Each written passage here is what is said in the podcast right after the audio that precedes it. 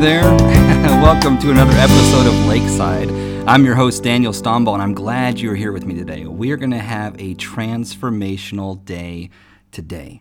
We're going to take the next few minutes and talk about our identity in Christ. That is who we are in Him and who we are to Him. And this is powerful because identity brings purpose.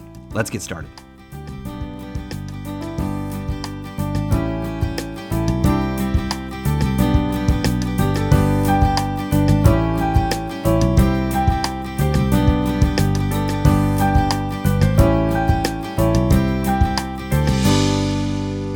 Welcome back. We're on episode number 38, and I love this episode here. We're going to call this one I Love Your Smile. and this is episode number 38 of our podcast and our episodes of Lakeside. And we're actually going through a book called Solomon's Song. It's a 90 day devotional. And if you have not read that book yet, um, and and if you uh, what you're about to hear is taken directly from it. And so you can find this devotional. God let me write this uh, a while back, and this devotional is actually available on Amazon, or you can get this on the website danielstombaugh.com. And I'm thrilled that you're here with me. If you're very first time with me in the podcast, let me just say, take a moment and say thank you and welcome aboard. Uh, we're in Song of Solomon, chapter number four and verse number two, and we're at this point in the story of the shepherd girl and the king, and this beautiful picture of relationship between God and us. And what we're seeing this is a dynamic of communication, expression, and rest. It's the this perfect circle of a perfect balanced relationship.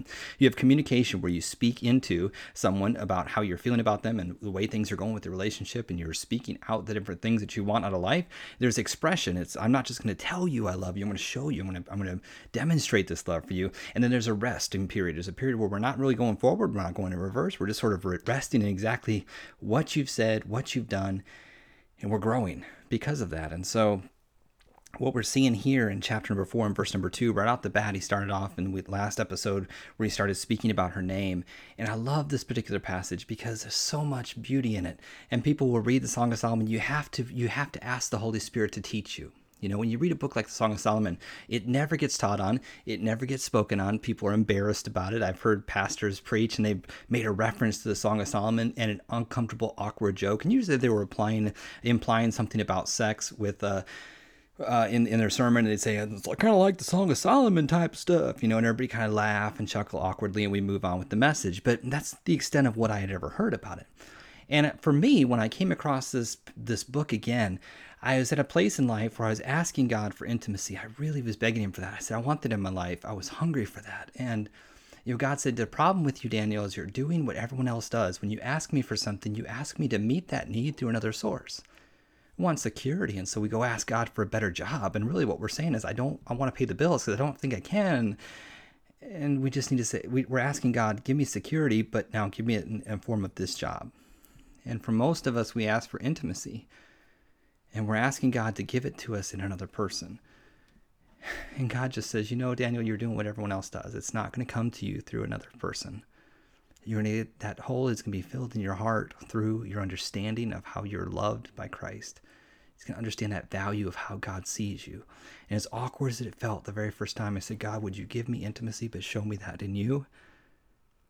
That's when the journey started for me and we're on day number 38 uh, episode 30 is actually day number 38 in the book and of a 90 day journey. And so what you're hearing which is the stuff that god began to pour into my heart when i began to ask god for that level of intimacy and love. And i when he gave it to me it was like on overload, you know, you just like you couldn't you had to say stop.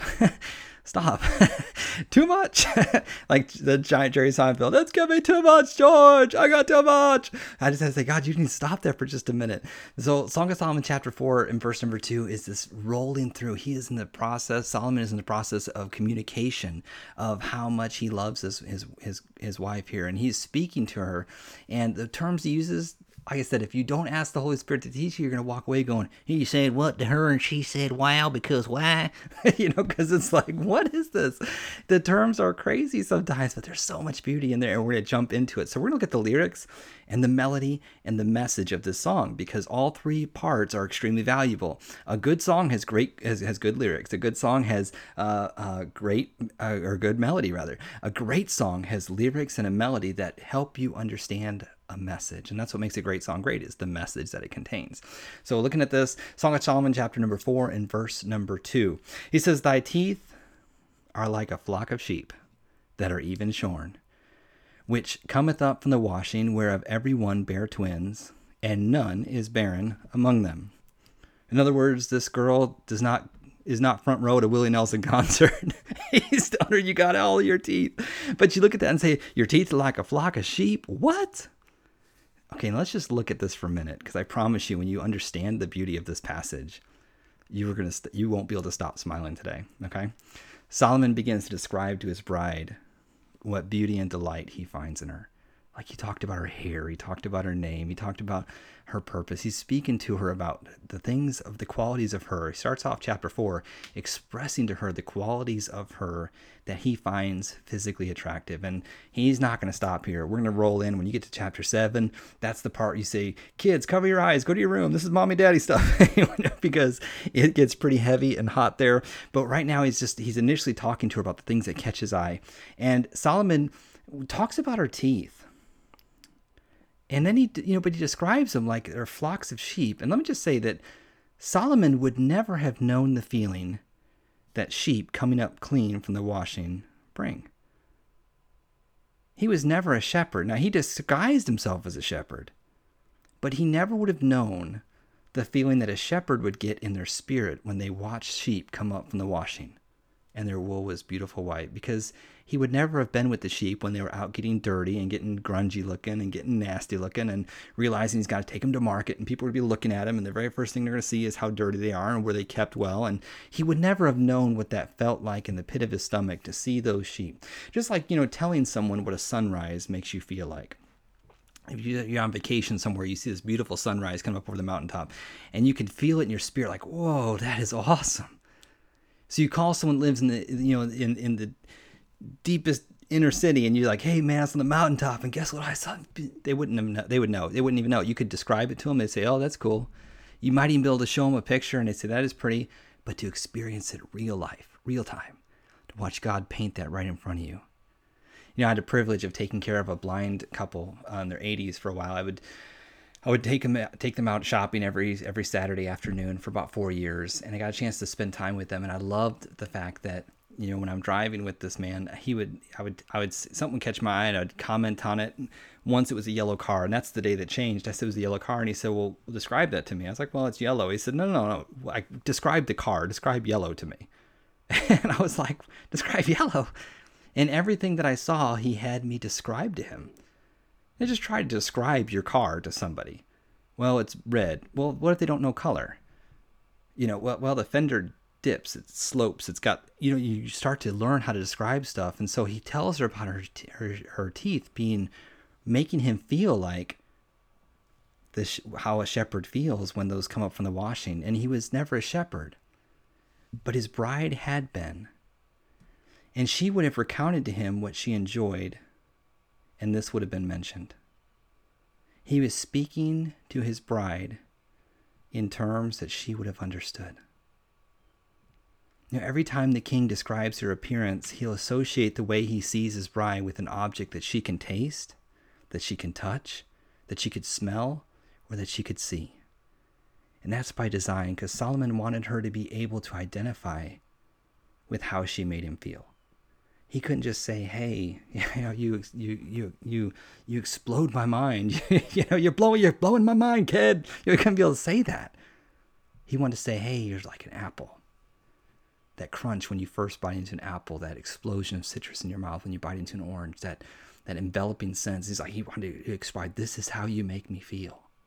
Smelling that candle, the aroma of that of that uh, of that candle that comes up into your nostrils. You go to someone's house, they got the Christmas cookie candle, you know, it smells like Christmas cookie. Yankee candles, famous for that, man. They make make you hungry before you leave the store. But it's that scent that comes up out of that candle. And she he would use things that she could taste and she could touch and she could see and she could uh, feel. And he would say, look, this is this is how you make my heart speak. This is how you make me, me feel. And he wanted to understand his heart for her with perfect clarity. That's why he did it. So he describes her teeth, and this description would melt her heart because it revealed to her just how carefully he listened to her when she spoke to him.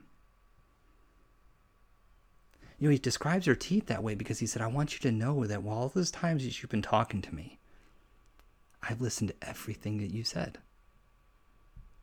You know how many times you've been talking to someone and they just completely you just look at like screensaver mode, you know, their eyes kind of gloss over. You can almost see the little bouncing tennis ball in their eyes. They're on screensaver mode. It's like, hey, snap out of you and jiggle the mouse. Hey, hey, hey, hey, hit the keyboard again. Wake up, wake up now. It's like they're on screensaver mode. He looked at her and he said, "Listen, every time you, every time we've gone on a picnic and we've, we've sat out in the field, we've talked, and you told me the things that you love about what you do. Uh, I've listened and I heard that. And if I could describe to you how it feels when I see you smile, at me. I will say that I would have to say that I can closely identify that with maybe what you were telling me about how sheep come up from the washing. That feeling in your spirit, you said, Whoa, wow. He said, The way that you smile at me, the way that you smile at me. He heard everything that she said to him. Can I just say that God speaks to us clearly in ways that we understand? What we feel and what makes our hearts leap, it matters to Him. And there's times where I'll be driving, I'll just, I'll, something will matter to me. I'll just say, God, this matters to me. And I'll speak it out. Why? Because I know that He wants to hear. Like He wants to hear about what matters to you, what matters to me. He wants to hear about what matters to us. Man, you like that cup of coffee? Dunkin' Donuts salted caramel coffee? You like it? Man, next time you take a sip of that, just say, God, I love this this makes me feel warm on the inside, man. God, this makes me feel happy. I love Mike and Ike's, the candy, you know, and so every time I eat one, I'm just like, ah, my God, I love these things. Listen, man, I love these, God. I love the way that they taste, and they're probably as unhealthy as sin, but man, I love the way these taste. I love to I love to work out, and so when I have a good workout, I'll say, God, I love working out. Thank you for giving me a body. Thank you for this. This just fills me with delight to be able to move my body and know that it still is able to move at my command. Thank you for that. Thank you. What makes your heart leap? That's how God speaks, man. He speaks to us in ways that we understand. He hears us and he listens to us as we speak to him. One of the greatest illustrations I can come, I can tell you about is um, I was invited to speak at a at a rally. It was an HIV um, awareness rally, and and I was there, and I walked in this room, and you know, to me, okay, I'll just before I say this, you know, I'm going to tell you that one of my favorite desserts is red velvet cake. To me, red velvet cake represents the finest things in life. I mean, it's so good. It looks beautiful, but it just tastes beautiful. It's like any other cake but it's red. I mean, it's like it's just like regular vanilla cake, but it's red, and it's got that it's that one little bit of coloring that sets it apart from every other cake in the world, right? I mean, red velvet cake is red velvet cake, and man, that to me is just amazing. I love that stuff. And I was going through a craving, like I wanted red velvet cake, and so I would look at the store. I go to Walmart, look at red velvet cake mixes. I'm like, I don't want to make it. And I'd see them on sale at different stores, Sam's and whatnot. Like, I don't want to buy it. I said, God, I don't want to buy a cake. I don't want to make a cake because if I'm going to get a cake, I want it to be expensive. Like I want it to be an expensive, expensive cake. Um, I would never, but I'm not going to pay my money for my cake for a cake like that. I just I don't want it bad enough to to spend all the money on it. I, I said, God, I want you to give me a really nice red velvet cake for free, like just because I really want to experience the finer things in life, right? I said I want this red velvet cake, and I really wanted it. And so we drive, you know, on different trips and uh, we go to the shopping shopping plazas, and my wife would say, "Hey, do you want to stop into this little cupcake shop and see if they have red velvet cake?" I "No, no, no, no, I don't want to buy it. I don't want to buy it. God's gonna give it to me. He's gonna give it to me." So I was at this rally, and I went in to speak, and it was a different type of thing venue for me. I never would have gone into that uh, initially, um, but I was invited to speak, and God said, "Do it," and I was like, "Yes, I'm going to do it." And I was so glad I did. I walked in this room, and people were there, and just awesome opportunity. Some tender-hearted people were there, and man, when they heard the message of hope and belief, when they heard the message of God's love for them, you could just see the impact. Just bam, hit it. And the guy that was doing the rally said, "You know, I've asked pastors to come, but they keep telling me these are not the people that they want to talk to. These aren't the people they're looking for." When he said that, it was like, it hit me. I was like, man, let's go. Because these are the people that God's looking for. I don't know about them, but I know God's looking for them. So let's go. And so when I went in there and spoke, and afterwards they had this game, right? They had this, this, uh, they had all these different games. And one of them was like this, uh, kind of like a musical chair type thing. And you had partners that you're with. And this person said, hey, would you be my partner? I said, absolutely. So we started walking around this game. The music was playing and I think it was um, I forget what the song was, one that I had never heard before. Uh, and we were walking uh, walking around the thing, and they, they, they shut it off, and we, we our, our square got called. Like, yeah. And they had this table full of all these prizes. And the person I was with said, "Oh, you know, they're going to the table. Said, oh, oh, pick that, pick that box. Pick that white box. Pick that white box." I said, "Okay." So I grabbed the white box. Said, "We're taking this one." Went back to the table, and they they just disappeared. Like the person I was with the game, they just disappeared. I'm like, "Where did that person go?" Well, they came back with a fork and a knife and some plates, and they said they opened the top, and the inside of that was this beautiful, elegant red velvet cake. I mean, hallelujah. Yeah, angels are, oh, you know, I'm going on. I'm like, is this a red? It's a red velvet cake. She said, I bought it this morning. She said, I went to Pullman's Bakery and I bought it. It cost me $38 for that cake. She said, but I don't want to skimp on red velvet cake. When I get red velvet cake, I want it to be the I want it to be an expensive red velvet cake. My husband said, I can't believe you spent $38 on that cake. And she's like, I just got it because I want a red velvet cake. And she's like, Would you like a piece of red velvet cake? Man i just said god thank you because you know i was gone to i went to a venue that god said go when other people were not going. God said go and speak at this venue and i did and man i'm telling you he speaks in the ways that we understand what you express in your heart. He says man seek ye first the kingdom of god and his righteousness and all these things will be added unto you. What is all these things man? It's the things in your heart that you speak about man that god i i receive love this way. You know the different love languages people have and there's the top five love languages right and God's, I don't need a book. I don't need to read a book. I don't need you to take a test, Daniel, to know what, what stirs your heart and what, what means something to you. The red velvet cake is so simple, but it means so much to me. Red velvet cake represents life. It represents, you know, not just your average life, it's life more abundantly. Like anyone can have life. Man, CEOs can, uh, of big corporations that drive the Maseratis, these guys can have life, but Abundant life is not something money can buy. To me, abundant life is this aspect of life of reaching into the hearts of people and helping people break through to the next level of their life. Man, I have a dream about a lake house, and to me, red velvet cake is that abundant life. It's that it's a picture of something so much greater than just your average vanilla life. It's red velvet life. It's something better. It's something that makes your heart sing. And God says, You know what, Daniel? I know your love language, and I'm just going to tell you that I'm that I love you. Man, that lady thought she was buying a red velvet cake from Pullman's. Mm-mm-mm. God was speaking to me. And God hears you and He listens to you when you speak to Him. What ways is it in your life would you say that God speaks to you the most clearly? Sometimes it's your little kids coming up to you and giving you a big hug, saying for no reason, saying, I love you, Daddy. I love you, Mama. What is that? Is that just my child or is that coming to me from somewhere else? I remember at the table one time with my four year old, we were coloring at the table. And he says, You know, I remember when I was in heaven with God. we're just kind of coloring. And I said, Oh, yeah, what was that like? He said, It's really bright. It's really beautiful. I was like, Oh, okay. And he says, I'm, you know, I remember when God told me to come live with you. And I put down my crayons and just kind of looked at him and he just kept coloring away. And I said, Well, buddy, why God tell you to come live with me? He stopped coloring, he looked me in the eye, and he said, He told me to come live with you because you need a friend and you needed somebody to hug you. He went back to coloring like nothing had happened. I was just sitting there like, wow. Wow. There's people that may hear this and say, well, that's just a four year old talking. No. I'm telling you, that's red velvet stuff there. to me it was red velvet stuff because to me it reached down to an inner inner hurt. Like wow that comes from god man. That comes from you. You're speaking in ways that i understand.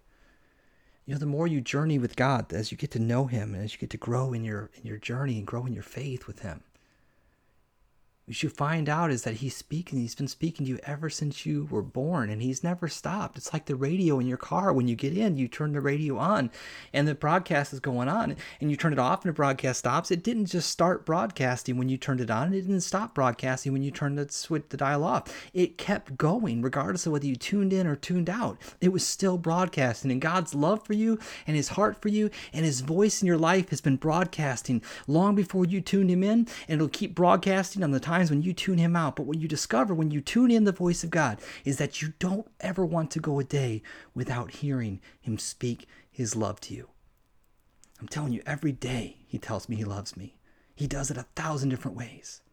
And when you start to ask God, God, if any Holy Spirit, help me to hear his love for me. Help me to hear God's love for me in my life. And then just start opening your eyes, man. Jesus said, if you have ears to hear, hear. If you have eyes to see, see. Why did he say that? Because there's a whole bunch of stuff going on around us. And most of us will walk around blind. Most of us walk through life asleep. But when you start asking God to tune your frequencies of your heart into his voice, what you discover is that he has been telling you, I love you. I love you at the sunrise. I love you with the soft rain. I love you with the breeze. I love you with the warmth of the sun in your skin. I love you with the rustle of the leaves and the grass. I love you with that little cat that you saw, that squirrel jumping across the, the, the branch in front of your tree. I love you. I love you. I love you. The smell of the coffee. I love you with that clean towel. I love you. He's telling you, I love you with everything around you that causes your heart to jump. It's like I gave it to you. Every single time is him saying, I love you. It's those little pavings of love we talked about in a previous episode. I love that. Man, I challenge you just to ask God to tune in your heart to help him hear you today. Say, God, would you help me hear you today? And know and speak to him because he knows that he hears you. He's listening to you. This has been episode number 38. Thank you so much for joining me. I hope you have a fantastic, no, I hope you have the greatest day. I hope you have the greatest day of your life. And make sure you smile today. Your smile is your source, and the world is hungry for your source. God bless you, and we will see you next time.